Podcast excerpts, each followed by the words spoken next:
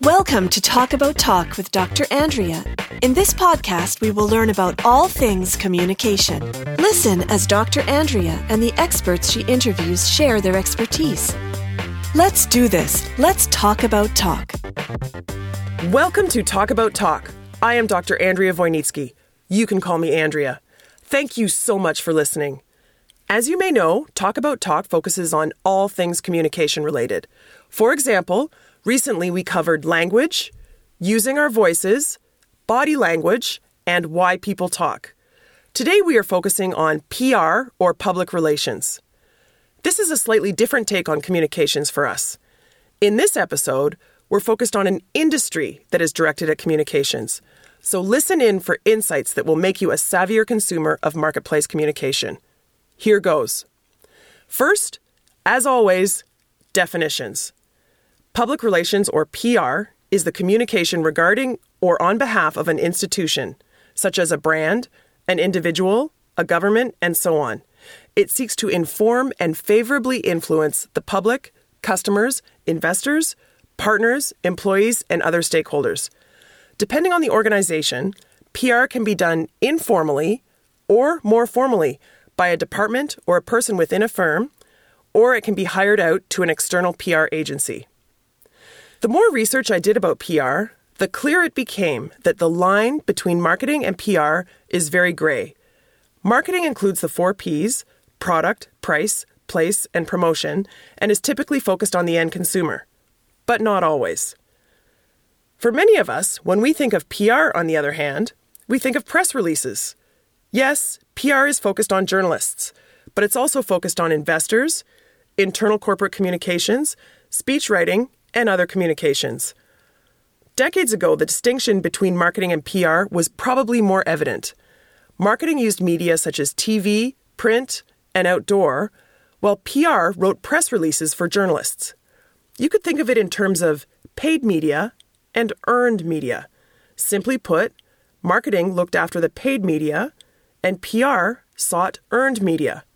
But now, both marketers and PR managers are using social media and social media can be paid or earned, right? In one report that I found, they stated that traditionally, PR focused on safeguarding the brand's reputation, while marketing concentrated on boosting sales. Today, PR and marketing collide, overlap, and intertwine. Either PR or marketing may handle social media, manage a company's blog, or submit guest posts. This probably doesn't really matter to you in the big picture for us in improving our communication skills. But as a savvy consumer, you can now confidently interject into a conversation about PR and what PR professionals do. Moving on, then, we know that PR managers focus on journalists, investors, and internal corporate communications. As you will hear from our guest, Graham Harris, there are both proactive and reactive duties. Proactive things to follow include earnings reports, HR or human resources announcements, new product launches, and so on.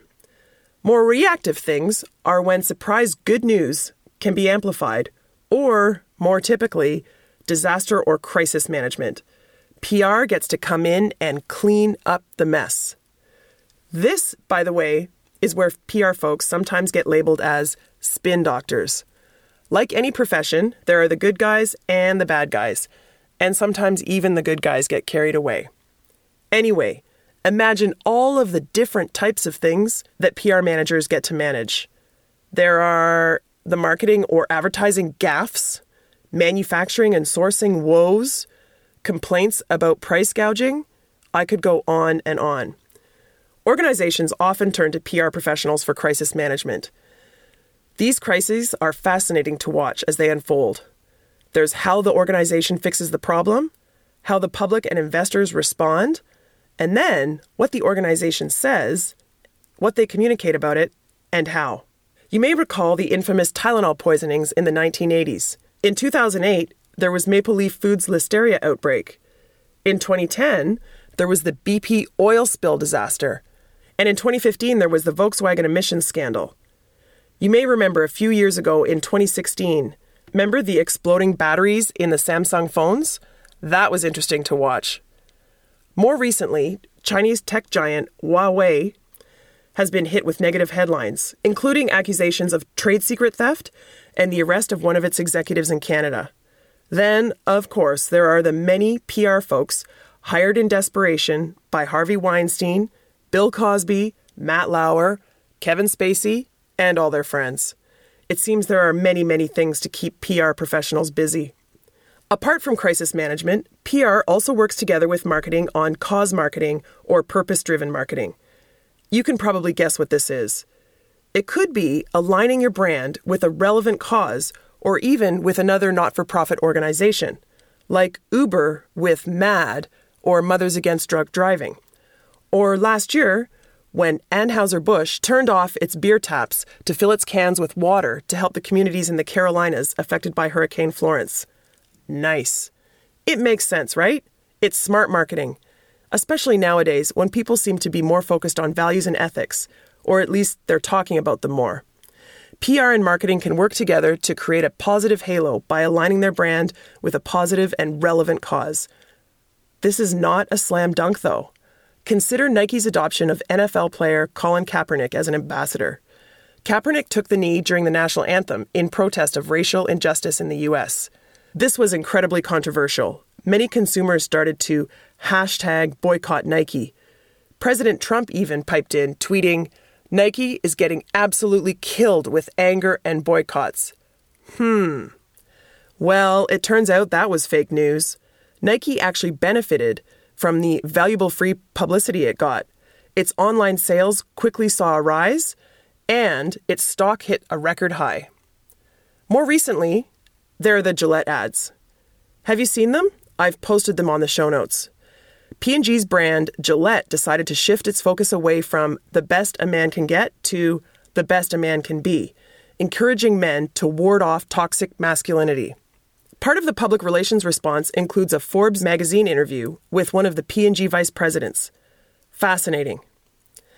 Our guest for today's podcast, PR professional Graham Harris, has a lot to say about these Nike and Gillette campaigns. But I interviewed Graham for this episode a few months ago, so he just emailed me with his comments. Let me read them to you. The recent Gillette ad is a good example of cause marketing and the coordination of marketing and public relations. Marketing clearly developed the creative to cause a stir in the marketplace. Public relations ensured that the news media created stories about the ad's message and controversial properties to broaden the audience, who may not have otherwise seen the ad without the news and social media channels. It's clearly a business move to drive sales, as Nike apparently saw a 6% increase in sales following its ad featuring Colin Kaepernick, which was also controversial. It's always a gamble with a company's reputation on the line. However, these types of campaigns fade over time, whereas a true crisis stays in the public consciousness, such as Tylenol and hashtag MeToo. Well, Graham, I suppose it is good that the true crises stay in our consciousness, right? Let me introduce Graham to you now. Graham Harris is the former Vice President Public Relations at Manulife, where he was responsible for media relations, issues management, and crisis communication planning and execution. Newly retired, Graham is now focusing on issues and public policy developments facing communications practitioners and advising select CEOs and chief communications officers on the efficacy of their communications teams, strategies, and practice. This is some of the fun stuff that we will get in today. Let me go off script for a second and just say Graham is one of those supposedly retired gurus whose immense experience and expertise keeps getting him pulled back in. You'll see what I mean. Okay, back to the script. Amongst other things, Graham has earned a BA from Queen's University, a Bachelor of Applied Arts in Journalism from Ryerson University, and a certificate from the Université de Paris at Sorbonne. He is a former journalist and he has lived in Montreal and Toronto. He has also been based in Paris and Kiev, and he's even worked as a media advisor for UNESCO. He has more than 30 years' experience in senior corporate communications positions at UBS, AG, RBC, and BMO Financial Group. On top of all this, Graham is a good guy. He has served on a number of not for profit boards, including Canada's National Magazine Award Foundation, the Red Door Shelter, and the Glenn Gould Foundation Gala. Welcome, Graham, and thank you so much for joining us. It's a pleasure to be here. Let me start with a confession. As a marketer myself, I have noticed in multiple contexts that a lot of people assume that PR is a subset of marketing. And therefore, as a marketer, I should know what PR is and I should be able to do it. The truth is, I've never really done PR and I don't know much more than the basics. So, Graham, now is my chance to learn.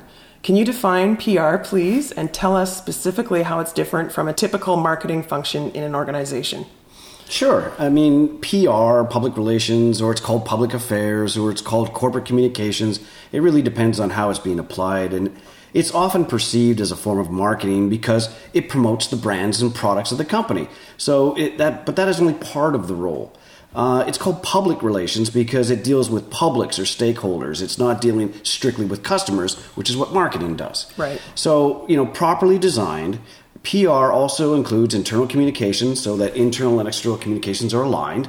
And I've always said that external communications is internal communications because your employees read the news or participate in social media. I agree. I agree 100%. It's when everything's integrated, it works better and it's easier to keep track of the facts when they're all consistent, right? Right. So let me just interject one other question. Is it perhaps more true that marketing is a subset of PR? Uh, could be. Uh, I've been in companies where marketing was part of the PR department. Okay. Uh, I think that um, marketing really is more like a subset of the business. I mean, it really the good marketing is directly connected to the business, and public relations is uh, a client of the business but serves the corporation.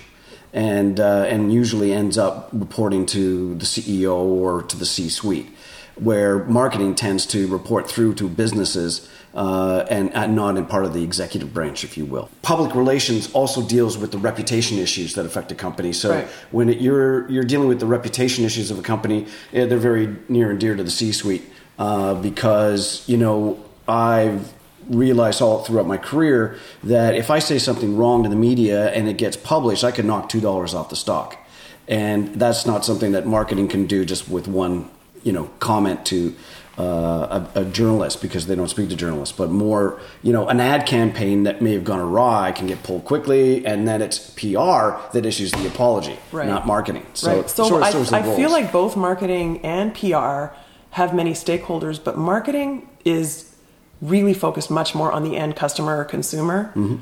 Um, of course, all the other stakeholders matter, but I guess marketing's job is to derive customer insights, leverage them hopefully within the organization, and then stimulate demand externally with them. exactly. Which seems a lot more focused now that I'm thinking about it that way. It's incredibly focused. PR, which is dealing with all of the internal and external stakeholders. yep. Wow. I honestly had not thought of it that way before. Yeah. And that's and that's what it does. And that's why PR can be more powerful than marketing because we actually create third-party advocates in the media and through the media. And a positive story in a major media outlet can generate more awareness and sales than a marketing campaign in some cases. Oh, well, So- I would say the same thing about marketing, right? You can Sure. have celebrity endorsers that are paid, and then again, if they're not paid, they're even, they have an even bigger impact, and they can also drive share price up. Right.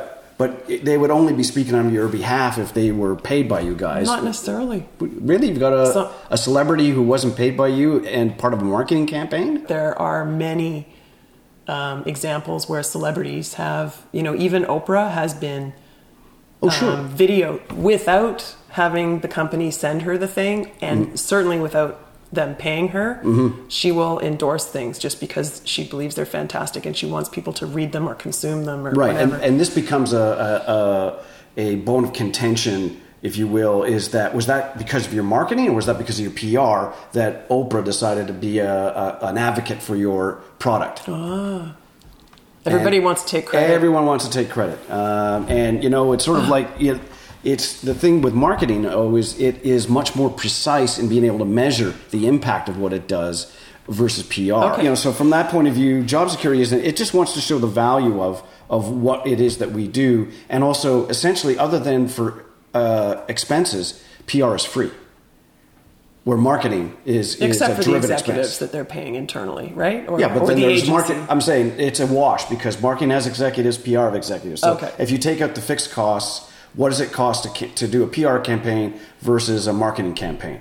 And a marketing campaign has, has a lot of built-in costs. being That's right. What they want to Production, do, media, etc. creative, uh, and advertising Right. buys, all of that stuff. Right. Versus PR is. I, I, I just sent, I send in a news release and make some phone calls. Right. Okay. So, but even with the internet Mm-hmm. and a lot of marketing moving online, I guess that still is true because there's Mm-hmm. still the development of of the program um, and even the purchasing of online ads. It's come down in cost marketing for sure, and it's way more precise. I mean, marketing's come a long, long way, and uh, you know, PR is also more an art than a science, and that's why the metrics are difficult because you know, too many CEOs don't grasp that they are grasp PR because they're primarily interested in things they can control. Of course. And CEOs don't like media because they don't see the company through the same rose-colored glasses, and therefore, negative coverage is seen as destroying shareholder value.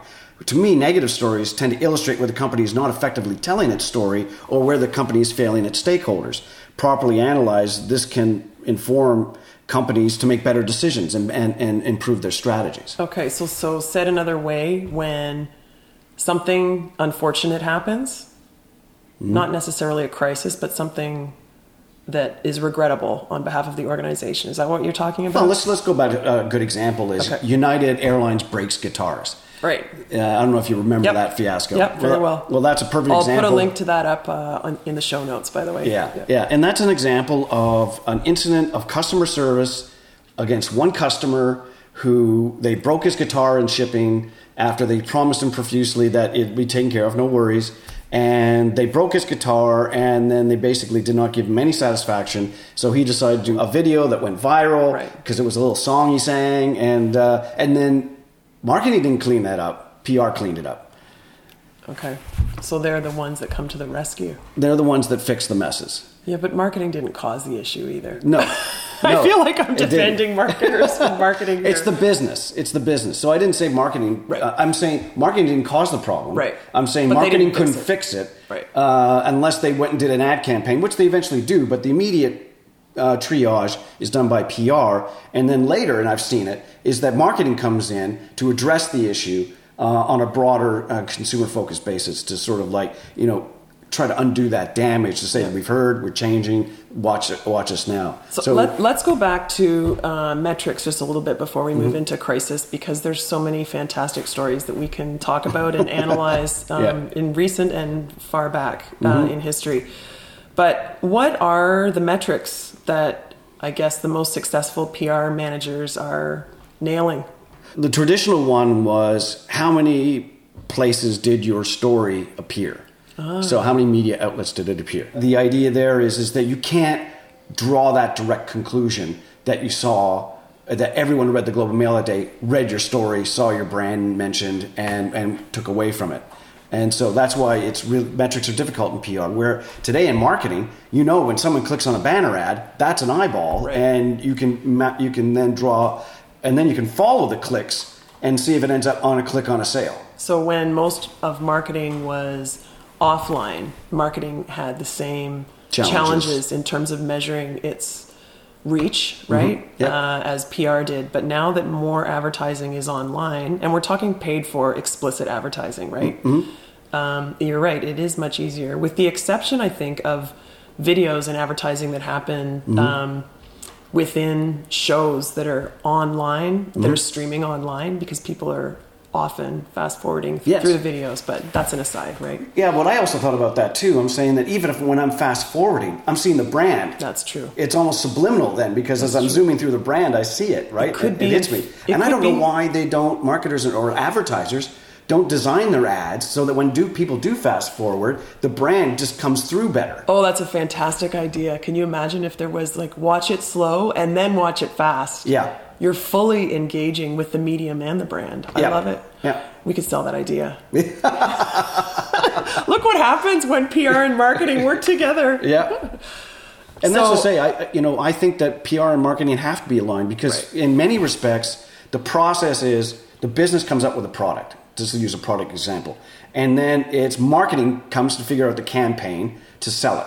And then PR is brought in to say, okay, I'm going to look at the campaign, I'm going to look at the product, I'm going to figure out how to sell it from a PR perspective.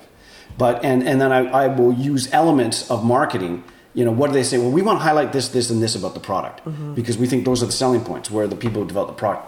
No, that's just my product. Where you go, and so I look at those, and if I can work them, I do. So There, that, that reminds me of a project that I was working on starting about 10 years ago, which I still have thought about in the back of my mind. I think, I think there's some legs to this. I called it meta marketing, and the idea was marketing about marketing. So you create a campaign, whether it's newfangled, like this potentially this fast forwarding for online streaming or whatever it is, and then you have I called it marketing about the marketing, but it could be PR about the marketing story. So you get a double whammy. And then I was uh, there. There are many examples, and actually, if you think about a, kind of easy one to get your head around, would be Super Bowl ads, right? Because there's the ad, but then there's all the hoopla about the ad, and that's really PR. Yes. isn't it? If, if there's very little news value in the product because we're late to market or we're last to market, and but the campaign is kind of neat, I would definitely uh, use um, Strategy Magazine uh, to promote the campaign to say this is what we're doing with this product. Right. And because if, if it was good creative, then they'll cover it. Right. Even though the product is last to market. Brilliant, brilliant. You find a story somewhere. That's our job. So, do you have anything to say about newsworthiness? what you pitch as in a PR person is your credibility because you're going to be dealing with the same set of people for a certain period of time. And if you send them stuff that they're not interested in and it is not good, they're going to stop taking your calls. Right. They're going to You lose credibility. You lose a ton of credibility. Okay. And and I have many fights with uh, with with the businesses uh, about uh, you know the newsworthiness of what they want us to promote. We're last to market. It's inferior to other offerings out there, uh, and we're just going to damage our credibility by trying to say that this is the best thing since sliced bread. So we shouldn't say it. There needs to be a different story. Yeah. If anything at all. Yeah, and and and if and if properly organized, PR should be at the strategy and business development table, so that when they're saying we got this product, and I can say you're last to market, it's inferior to what's out there. Can you at least put some feature in there that I can hang my hat on? Right. And marketing is usually on side of that too, because you know they they still want to be able to promote something that is better than what's out there. I think that definitely applies. So, we touched on this a little bit, but I'm curious how you would answer this question. When times are good, what do effective PR managers do? Well, typically, we're building relationships and constantly telling the company's story to build brand and awareness and reputation factors. So, you know, we're scanners, and that's why a lot of PR departments are the one who are running social now. So, so they're scanning for Yeah. trends or changes in in uh, the valence of the general feedback that they're getting, or the input, I guess, that they're getting across Yep. various social media platforms. Yep. And so that's what good PR managers are doing when times are good. They're the ones that are watching to see if something is, is going off the rails and try to stop it before it happens. Right. And at the Uh, same time, forming the stories. Yeah, and telling the stories and looking at new ways to tell the stories because uh, they're constantly, uh, you know, no business is stationary. If they are, they won't last for long. So, new developments, new appointments of, of executives, uh, new boards of directors, and then there's the constant cyclical stuff like earnings that we do as well. So, we're, uh, we're constantly have the cyclical things that are, always repeat themselves, Okay. and then new product announcements, new changes, and, uh, and enhancements. So it's both reactive and proactive. Correct, yeah. Can you tell us about a favorite campaign that you either designed or were involved in? I'll try to do one that sort of is strategic. Everything I did, uh, I always developed a strategy first, and then you know thought about the best tactics to come out of it. So one good example was um, when I was at Manulife, and the company was joining the 21st century and modernizing life insurance because they're actually using AI and and and big data to actually do things that actuaries would spend days in, in, in, in you know, windowless rooms crunching numbers to come out with this stuff. So we were looking at um, this modernizing of insurance, and this included things such as no longer needing a physical or providing fluids to get life insurance. So uh, this basically became the ability to underwrite people with HIV because it was considered a chronic disease, not a fatal one. Right. And so we were we were developing the announcement of this HIV capability of underwriting, and I felt that this would get a lot of positive support in that community of people who uh, were suffering from HIV, people advocated for people with HIV, and the families of people with HIV. and I said, because we would get positive feedback from the community, let's talk to some advocates in the community to see if they would support us in the news release and the media relations to be our spokespeople so that we're not always just tuning our own horn. We've got someone else to do it. Right. And so we contacted some people, and one person said, well, that's very interesting. Uh, I was just speaking to one of your competitors about this subject. And so we, we I said, Ding, ding, ding. Competitive intel. Thank Thanks. you. Thank you. and then we also turned the news release around in 24 hours to get it out so we got first to market. Wow. Brilliant. Yeah, so Brilliant. that- what a coup. yeah, and that was one where I bet you got a nice pat on the back from the CEO for that one. Well, yeah, leader of the business did was very happy with that, and it took their competitors six months before they came out with their version of it. But ultimately, I think that we uh, we ruined their day, and uh, they had to rethink how Oh, they would do fun. this to be competitive. oh, that's fun. Yeah, And it's all good news, right? I mean, Yeah. when you're first to market with good news, it's all the better. Absolutely. And we got we got great coverage from it. I spent 25% of my time on positive PR, 25% on crisis comms, 25% of my time managing my teams, and 25% educating senior management or talking them off the ledge because something wasn't going the way they wanted it to. And so 25% is crisis management.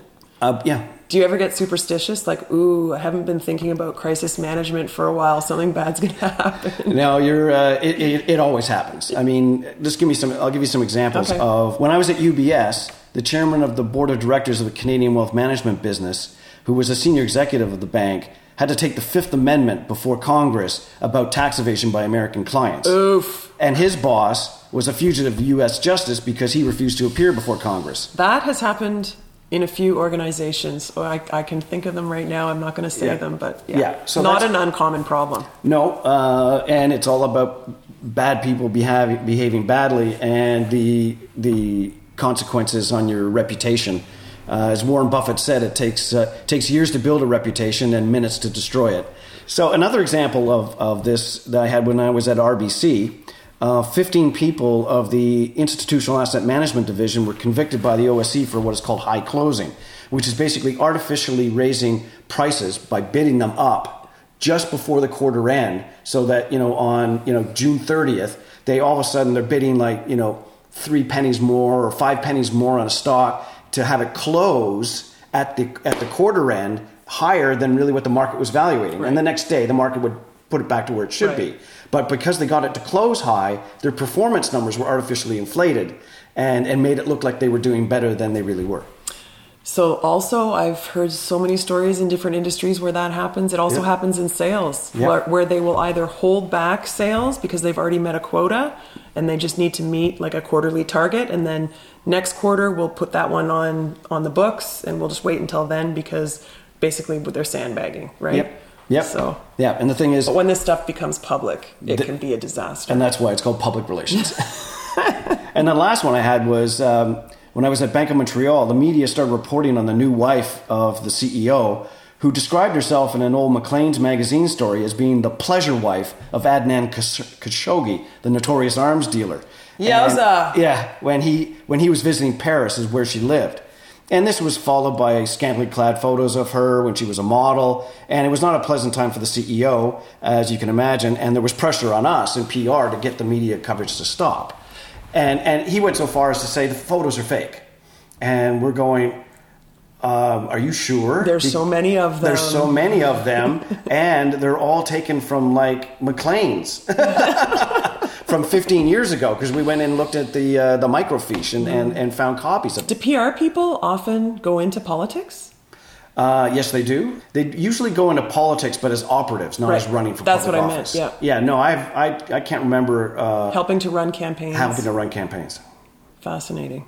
Yeah, and in fact, one of my mentors was the communications advisor to uh, Pierre Trudeau before, and and was actually the first press secretary for Lester B. Pearson. So uh, they all were operatives within politics before they would go into the public sector. Let's get into the juicy stuff crisis management. Mm-hmm. So I feel like there must be a playbook for crisis management mm-hmm. in terms of something happens. Is there a playbook that you would follow when something bad happened? Well, yes. I mean, we develop crisis communications plans, but it's more process than strategy. So, in other words, if something happens, it's like the, the head of communications says this is uh, something that needs the attention and we need to gather senior management to make some serious decisions. So they'll basically push the button. There will be everyone's you know cell phone will go off. They'll be called in a collective conference call. They'll be briefed on what the situation is. And do not answer a phone call from a reporter, right? Too many times they do because they think A, they think they know, or B, they're trying to be honest and, and open, and that's not what you necessarily need at that point in time. So the playbook is it's a process for getting all of the necessary decision makers in then to approve the strategy for dealing with it. And the strategy for dealing with it really depends on what the situation is.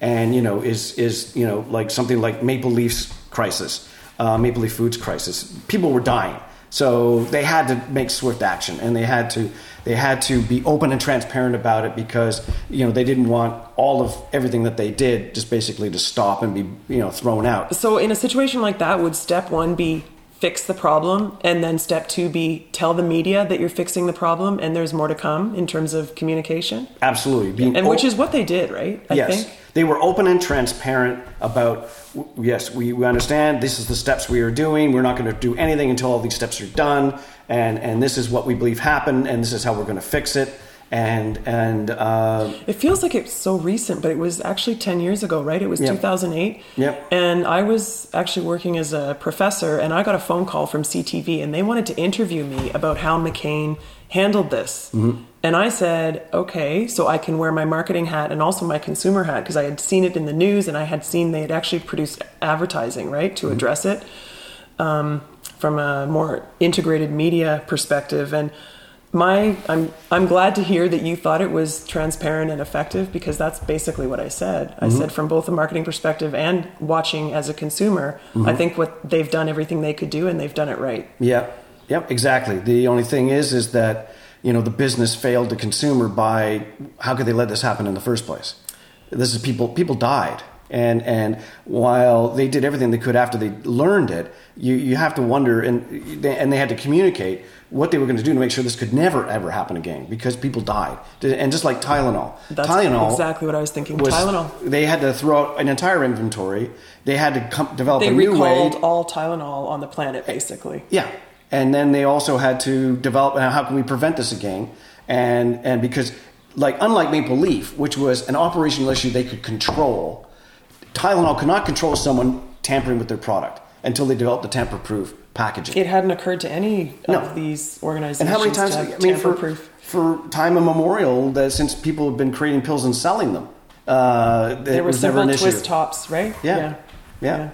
And so you know, and then you know, something like um, the other one that uh, we chatted about was was Harvey Weinstein, because this was preventable too. Because, but society and the people in the industry that stood by were enablers of this behavior. And, and uh, also boards. That's the other thing that crosses my mind. It seems to me that perhaps boards of directors were becoming a little bit complacent, as happens. It's inertia, right? We're mm-hmm. doing our job. It's easy. Management's doing great, and whatever the industry is, for profit, not for profit, Hollywood, you know, Bay Street, Wall Street, um, and then something like this happens, and all of a sudden, all the boards are scrambling to ensure that they have best practices in place, that they have a procedure and a manual in case something happens, and then to also do their due diligence to make sure it is in fact not happening. And they're also taking action that when it has happened, the guys let go. And you've seen some high profile resignations for bad behavior by CEOs just within the last year. So they're acting on it. But the, the point still says is that I was also appalled when I would read some stories uh, of Canadian companies where the CEO says, There's none of that behavior at my company. Uh, because that's just the beginning of the problem then. Exactly. Because the, the CEO is, is saying there's nothing, none of that a problem. Well, how would he know? And the answer, as a PR guy, if I was asked about that, is there is there sexual harassment, you know, institutionalized sexual harassment at your company? And I would say we have zero tolerance for that. And when it, it happens, we take swift and immediate action. But I would never say there's none of that in our, our company. It'd be, it, it's absolutely patently ridiculous. Beautiful. So you have a script. Yeah, you develop your position. And, and we have in PR what we call standby statements or issue sheets. You identify an issue that could possibly hit your company and you come up with how you would respond to it so you don't have to make it up on the fly. So, in other words, you know, if, when Harvey Weinstein happened in my company, uh, I would basically be saying, What are we going to say if someone asks us? and then this is how I, I suggest we respond. Then you send it around to all the senior executive and make sure they sign and off and agree. It's a two sentence thing that they memorized, right? They right. commit to memory. If anyone asks, this is the answer. And right. It's logical and, and it's, it's, true. And and now with technology, it's online. So if you're at a dinner party and someone asks you that, you can simply quickly okay okay this is our position on it and and and and uh, and deliver the message. So, in addition to having these standby statements being transparent, mm-hmm. proactive, and strategic and newsworthy, are there any other basic tenets for PR managers? The best possible situation for a PR person is the truth because the truth can't lie, the truth protects you. And the truth uh, is what you really want in the marketplace. So I heard recently that the truth is just so much more easy to keep track of. And that too. Yeah. so I have I have a bit of a different question here now. Mm. My first rapid fire question is, what is your pet peeve or pet peeves? Um, being in PR so long, I don't let anything get under my skin because I've seen everything and heard everything. But I guess the one thing that bugs me the most is just poor manners. Poor manners in how you treat people, poor manners and, and your decorum. Uh, that really bugs me. People who don't take the time to be civil and mannered uh, in a situation that really bugs me. It's disrespectful to others. Yeah, and I guess maybe that's the larger concept is I don't like disrespect. Ah. P- people showing it and and doing it. Okay, the second question is what type of learner are you? Visual, auditory, kinetic, or perhaps some other kind of learner? Uh, I'm visual. You're visual. Yeah. So, how does that affect your communication? What it does is that um, I try to visualize uh, the situation and then I, I, I articulate from it. Okay. Introvert or extrovert? Obviously, an extrovert. which well, means, which means though, uh, I am an extrovert, you know, and then some people, well, I'm a shy extrovert, extrovert. But you know, once I once the introductions are done, I'm a pure extrovert. But it also means that I'm also acutely aware that I am draining introverts of their energy and need to behave accordingly, which oh, is another thing about manners. That's very self-aware of you too, right? You're mm-hmm. noticing, or you're noticing also, you're being empathetic and you're noticing others. Yeah. Kudos to you on that one. Fourth question mm-hmm. communication preference for personal conversation. So I'm not talking about work emails where you need to copy everyone and it needs to be formal. I'm talking about informal. What do you prefer to do? Is it phone? Is it email? Is it social media? Face to face is not always practical, but it is the most effective, especially for the ask. If you want asking someone for something, do me a favor, or can you help? Would you like to come over? Face to face is always best. So you're the one that rings the doorbell. Yeah, I'm the one that what, what tries to get in front of them. And uh, yeah, no, it bugs me that people are only relying on the smallest component of communication uh, for the 90% of their communication. And why do you think they're doing that? Lazy. It's easy. That's what I thought. I just wanted to check. Last question Do you have a podcast, a blog, or an email newsletter that you recommend the most? Um, it, it's sort of like picking among your children. Uh, you know, so Name I, I did. Few. Name a few. I, I did. Um, I'm actually uh, my former boss at Manulife has uh, um, a, a, podcast where she's interviewing women leaders and the challenges that they've had and, and how they've overcome them and the successes they've had. Uh, it's by Nicole Boivin and it's called um, Leaders Unplugged. Leaders Unplugged. Okay, yeah. I'm going to leave a link for that in yeah. the and show then, notes as well. And then my other one, because of my journalist days, is Malcolm Gladwell's Revisionist History. Right. Uh, solid journalism, entertaining work. It's like New York New Yorker magazine pieces on podcast, but fascinating subject matter that he chooses from. Right. He is a great writer and he's a great storyteller, and in yeah. fact, he has a great voice. Yeah, he seems a little nerdy to me, but he is. He's yeah. a complete nerd, a yeah. self-described nerd. Yeah. yeah, yeah. So he comes across as nerdy, but uh, his fortunately he relies also on the on the voices of others to uh, to do it, and he's also got a pretty good uh, way of, of because he's such a good writer. He has a way of describing people in particular and scenes, right? That you can talk about being a visual learner. I Mm-hmm. can see the person or I can see the setting that he's describing Yeah. vividly in my mind. Right, and that, yeah, exactly. That's why I mean I'm visual that way too. It's like when you're talking to me about something, I will take the words and then create the pictures in my head. Yeah. All right, well, that's all I have for you. How can uh, listeners connect with you if you so choose to share? Get me through LinkedIn. They can get you through LinkedIn. Yep. And you're at Graeme Harris. Yep. G R A E M E H A R R I S. Okay. Two R's, one S. Yep. Um, thank you so much for sharing your time and your expertise, and I had a lot of fun. I hope you did too. I had a lot of fun. Okay, thanks. Thank you. Well, I hope you enjoyed that interview with Graeme Harris as much as I did. As I admitted to Graeme before we started, I really didn't know much about PR at all. I ended up having a lot of fun interviewing Graeme. When we were done, I actually admitted to him that my face hurt from smiling the entire time. A few things that we covered in today's episode that I hope we will remember. First, PR is a lot more than just issuing press releases. PR also encompasses investor relations, internal corporate communications, social media, crisis management, cause marketing, and more.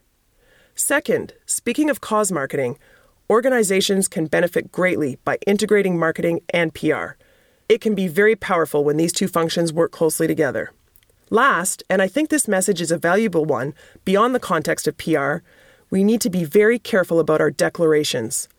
For example, as Graeme mentioned, it is highly risky and sometimes categorically false to declare that something has never and could never happen in an organization. Rather, the statement should be about diligent oversight and processes in place in case something does arise. This may be good advice for all of us to follow in managing our own careers, our possessions, our relationships, and other contexts. We need to be very careful about our declarations. Sometimes bad things do happen. We need to ensure we are on the watch out and we have a plan in place. Now, as always, I thank you so much for listening. I know we are all time crunched, and I am honored that you spent this time with me and Talk About Talk. I would love to hear what you think about this episode, or, of course, if you have ideas for future episodes. There are so many ways to connect. You can go to our website at talkabouttalk.com. You can connect with us on Instagram, Facebook, LinkedIn, and Twitter. Or you can email me at andrea at talkabouttalk.com. One last thing. If you have a moment, please go to Apple Podcasts and rate Talk About Talk so you can help us get some traction in this wonderful universe of podcasts. Thank you very much and talk soon. Thank you.